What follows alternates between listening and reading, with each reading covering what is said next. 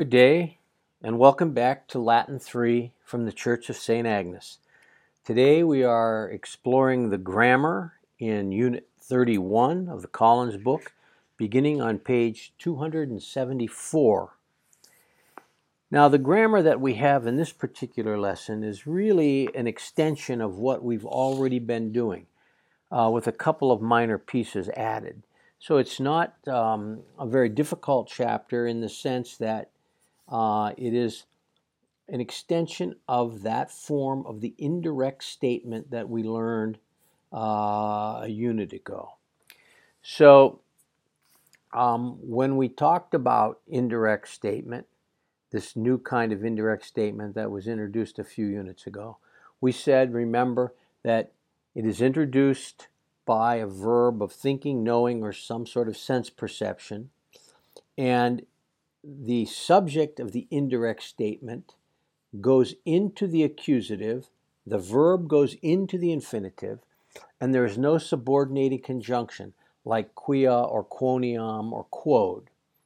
So, this is, as I have mentioned several times now, the classical form of indirect statement, which you will read if you encounter or tr- attempt to read any uh, classical author in Latin. Now, um, when we first learned this, Collins chose in his book only to um, present the present infinitive uh, in the first lesson, speaking about this sort of indirect statement. And I mentioned there that there were actually three infinitives, three tenses the infinitives that could be used and will be used in such an indirect statement. And so in Unit 31, we see that Collins is introducing the perfect infinitive, both active and passive. And um, I've mentioned this to you before about its formation, but let's go back over it. The perfect active infinitive is formed very simply by going to the third principal part of any verb in any conjugation, dropping the I, adding isse, I S S E, um, and that is, in fact, the infinitive. So you go to the third principal part, drop the I, and add isse. So you can see there in section 155, he gives several examples of verbs uh, from all conjugations. Laudavi, laudavisse, monui, monuisse, duxi, duxisse, cepi, cepisse, audivi, audivisse, and so on. Fui, fuisse, and so on. So the formation of the perfect active infinitive is quite simple. The perfect passive infinitive is also simple. Um, in uh, in corresponding fashion, when we form a perfect passive uh, in, indicative, we go to the fourth principal part and add the verb to be. Well, that's how you form the infinitive in the passive.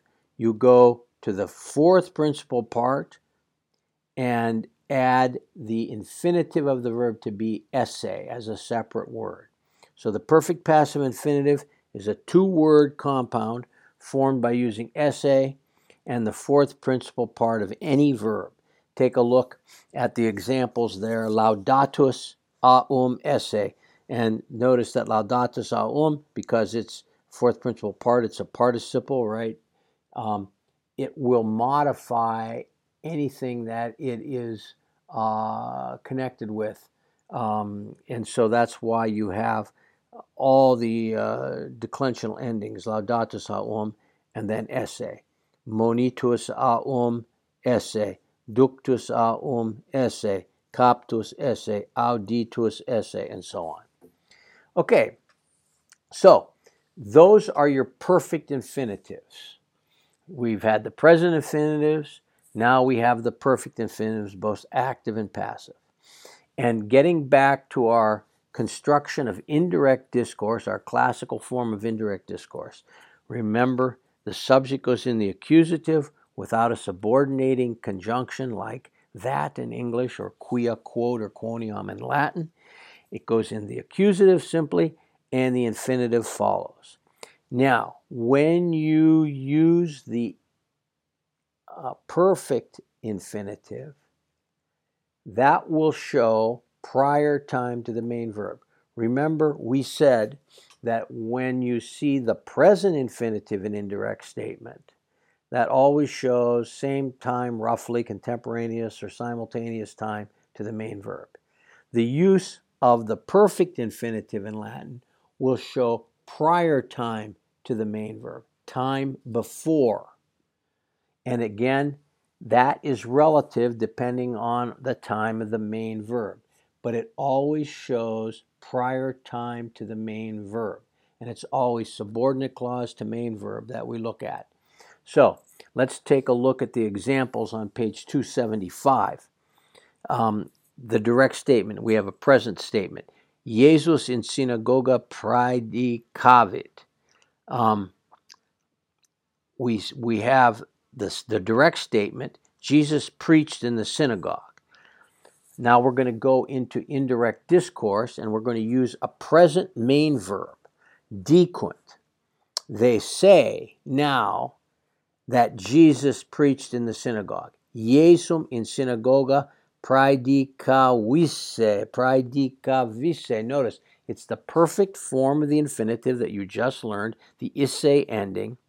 That shows prior time to the main verb. So the main verb dicunt is in the present. They say now that Jesus preached yesterday or last week in the synagogue.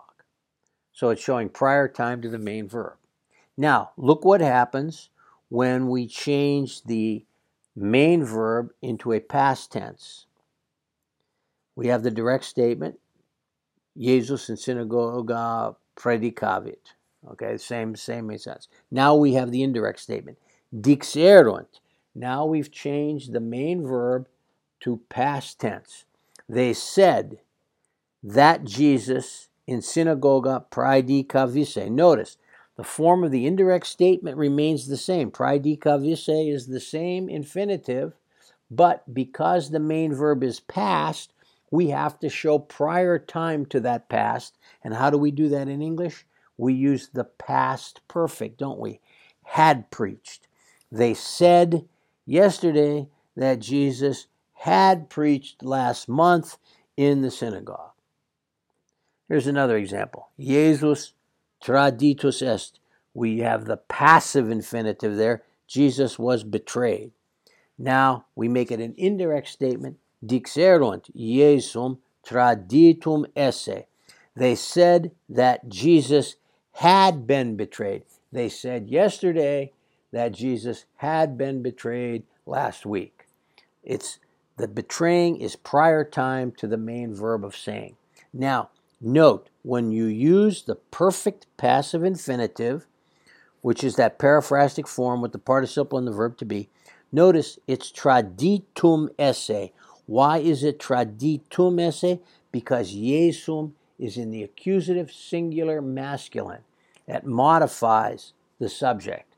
They said that Jesus, traditum esse, had been betrayed. If we change that sentence, and made it Mariam, they said that Mary had been betrayed, then, then the Latin would say, Dixerunt Mariam, am ending, feminine, traditam esse, because it that participial part of the infinitive has to modify uh, the, the noun that it's going with. So here it's masculine because Jesum is masculine singular. If we had Mariam in there or another feminine noun, it would be tradit tom esse, am esse.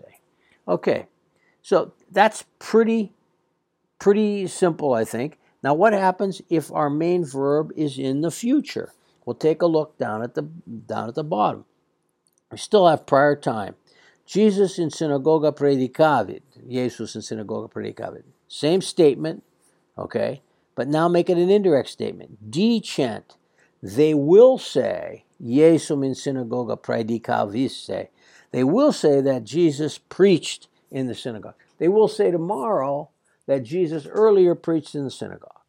So, all we're saying here is that the perfect infinitive, when used in this form of indirect statement, shows prior time to the main verb, just as the present infinitive in indirect statement showed contemporaneous shows contemporaneous or simultaneous or same time as the main verb.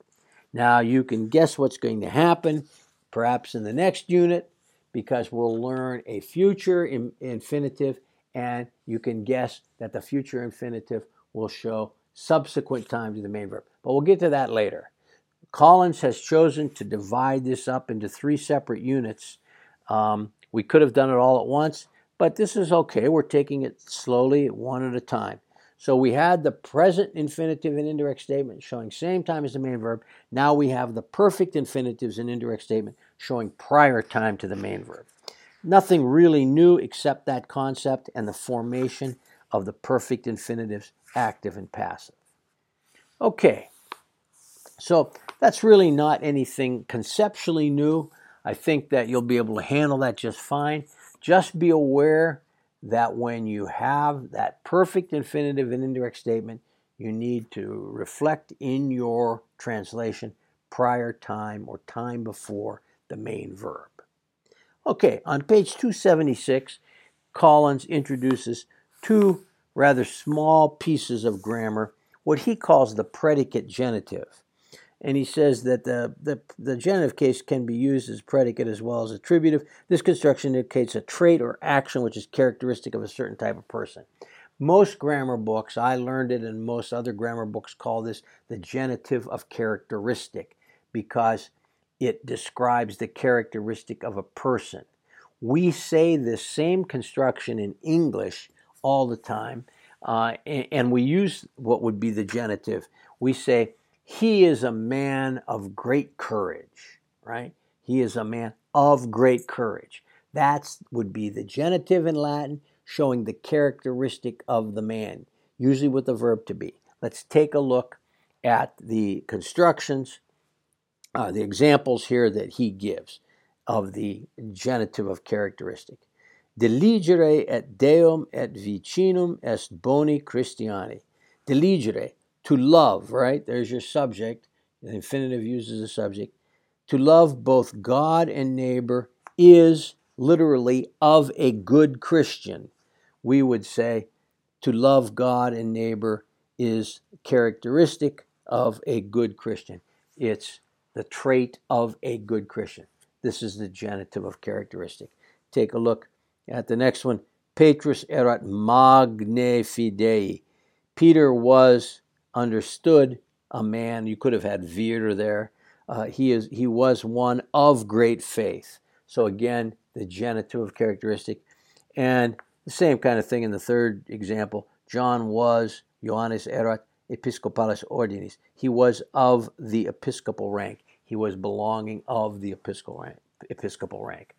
So this is a simple piece of grammar. You don't see it very often in Latin, but it, it, it occurs just like it does in English when we say, for instance, he is a man or he is, she is a woman of great courage, of great faith, uh, a genitive of characteristic. And then finally, uh, in section 158, the conditional relative clause. As Collins points out, a relative pronoun or adverb may be used in any conditional construction to express a general condition, conditional idea. Um, the relative word replaces the introductory word si. So we call this a relative condition. Um, normally we would have si introducing uh, a condition in Latin, si or nisi, but you can have uh, a relative and it, it, really is a hidden condition. I think you can see uh, this in action if you take a look at the examples. Quodcumque minimis feceris mihi facies. Whatever you do, literally, whatever you will have done to the least minimis, you will be doing for me. So this is like saying, if you do anything to the least of my brethren, you will do it to me. It's a, it's a future more vivid condition. Notice we don't have si, but we have a relative quodcumque. Whatsoever you will have done to the least, you will do to me. Take a look at the next one. Qui vicinum diliget me diliget. He who loves his neighbor loves me. That would be like saying, si vicinum diliget. If he loves his neighbor, he loves me. But instead of the si there, we have a relative qui. Whoever loves his neighbor, he who loves his neighbor loves me. And uh, the last one, quocumque ieris sequar, to wherever you go, wheresoever you shall go, I will follow. If you will go, in other words, I will follow. The if is replaced by a relative. These won't present any hassle or problem to you when you encounter them in a Latin sentence. So, again, two rather minor pieces of grammar here. Um, the predicate genitive, as Collins calls it, I like to call it the genitive of characteristic, and I think most grammar books call it the genitive of characteristic, or and also the conditional relative clause. That's the entire grammar of this chapter. So basically, we're building on our knowledge of indirect statement with a subject uh, in the accusative and verb in the infinitive, and we have these two smaller pieces of grammar. Uh, once again, you have a full panoply of uh, vocabulary words taking up almost two pages. Um, work on the vocabulary. I realize it's a challenge because it does pile up, but you need to know your words. Um, and um, always read your vocabulary notes, they're always interesting and helpful. Um, there is an interesting word at the bottom of the page on page 277, the right hand column, second from the last. Idem, eadem, idem. This is uh, a combination of the word is, ea, id, which you know, uh, meaning this or that, or he, she, or it, and the suffix dem.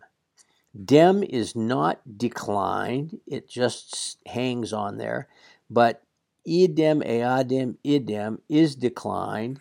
Uh, it used to be, of course, isdem, eadem, idem, and the, the S dropped out and it became idem, eadem, idem. Um, the is, ea, id part is declined, the dem stays the same. And it's an important word, it means the same. Okay? Um, otherwise, uh, you're okay. And the point is, uh, you will see if you look on page 278 uh, at the top of the page, Collins is explaining the word isdem, idem. Uh, and it, he says any form of is id ending in m, the m is assimilated to n. So instead of saying a um dem, a am dem, a or um dem. Latin changes it to, to eundem.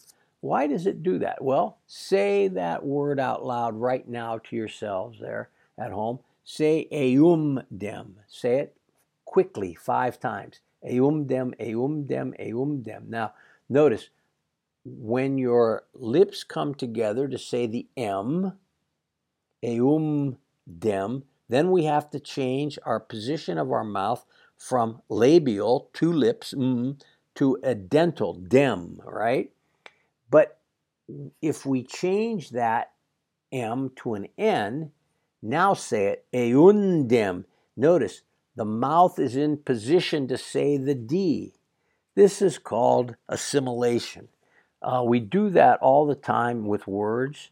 Um, eh, notice the word impossible in English.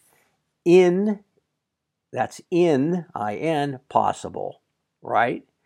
But we don't say impossible because the N uh, uh, makes a, a uh, requires us to um, uh, use our, our palate and our teeth. N, P, but the P is a labial, right? So we make it an M, impossible, getting in position to say that P. That's called assimilation, and that's as simple as it gets. A good example. That's why it becomes eundem in the accusative rather than eumdem. So you'll recognize that when you see it. That's an important word meaning the same. So there you have the grammar for Unit 31. Um, not very difficult, building on things we already know with a couple minor uh, new pieces of grammatical construction. Um, and we're getting, uh, we're, we're progressing toward the end of the book. Um, as I mentioned to you before, uh, we don't have much new to learn. So you're really uh, reading Latin uh, in un- unadulterated forms, which is really great. So let's proceed to uh, outline for you what I'd like you to do for your homework for this unit. Um, on the drills, uh, let's just do uh, drill number one, the following sentence in drill sentences in drill Roman numeral one. One, two, five, six, and nine. Again, one, two, five, six, and nine. Um, I'm not going to assign anything in number two. I, those sentences aren't really um, very instructive. So let's not do any of number two. In number one drills, one, two, five, six, and nine. And now for the exercises, take out your pencil and um, mark these down that I'd like you to do. Exercises, sentence number one, two, 5, 7, 10, 12, 13, 16, 17, 19, 21, 23, 24, 30, 34, 38, 39, 41, 43, 45, 46, and 47. One more time, I'll run through those. 1, 2, 5, 7, 10, 12, 13, 16, 17, 19, 21, 23, 24, 30, 34, 38, 39, 41, 43, 45, 46, 47. Um, of course, you're always free to do the others. Um, I go through and I try to find the ones that I think are most illustrative of what we've been doing, and also those that uh, don't suffer um, from uh, entirely from being out of context. Some of these sentences, as we've encountered, as you know, uh, Collins includes them, and they're totally out of context, and they're they're very difficult to uh, negotiate without knowing what's been going on or what's to follow, and so on and so forth. So I try to pick the ones that are most understandable um, as an individual sentence, which is what we have here. Um, and for our reading, I'd like you to continue on with number two. This continues the story of the expulsion of the devils at Gerasa or Gerasa, and um, it's the end of the story of what we began in the last unit um, with the uh, with Jesus expelling the the demons uh, in in this uh, city there. So let's continue on with that reading number two in uh, from the chapter Mark. I'm sorry, the Gospel of Mark, chapter five. So that will do it for our um, for our lesson this time. It's a rather brief lesson, as I said, not building on uh, or building on what we've done in the past and not introducing too much that's new. That will be the same um, as we go forward in our last four lessons or so. Um, so until next time, uh, I will be coming back to you with another uh, audio recording for these exercises and homework for uh, unit number 31. And until that time, I wish you all the best. Have a great day and study your Latin. Take care. Bye bye.